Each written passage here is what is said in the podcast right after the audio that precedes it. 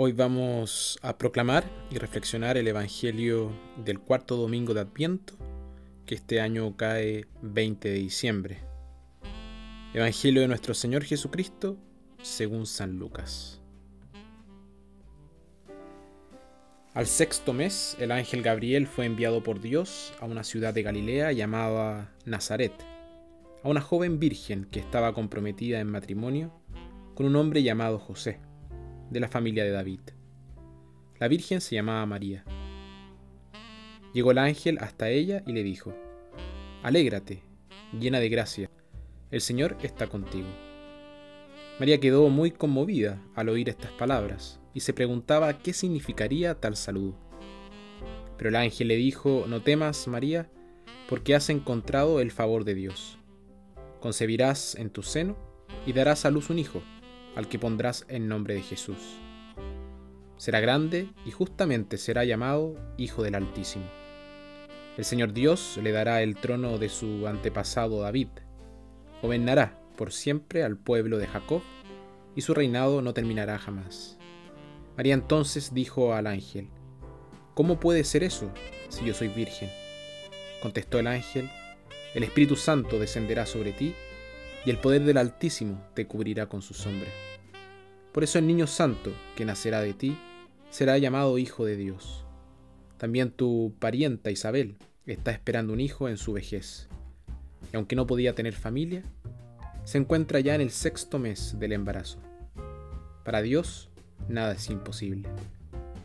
Dijo María, yo soy la servidora del Señor, hágase en mí tal como has dicho. Después la dejó el ángel. Palabra del Señor.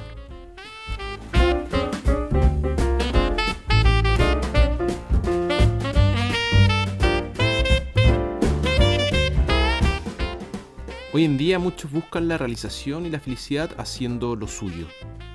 Y en lo que quiero, lo que importa. Y creen que la felicidad radica en no tener compromisos, nadie a quien responder, nadie cuya necesidades o problemas jamás nos aten. Por supuesto es bueno y necesario encontrar y hacer aquello que en el fondo sentimos que estamos llamados a hacer. Sin embargo, siendo la naturaleza humana lo que es, tenemos que estar en guardia puede haber eh, mucho egoísmo en el enfoque de hacer mis propias cosas.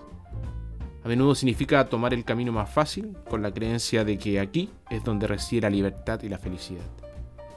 Pero es más probable que este enfoque conduzca a una esclavitud y a una infelicidad. Aquí hay una verdad importante. Es más probable que la libertad, la felicidad y la realización se encuentren en la aceptación del deber.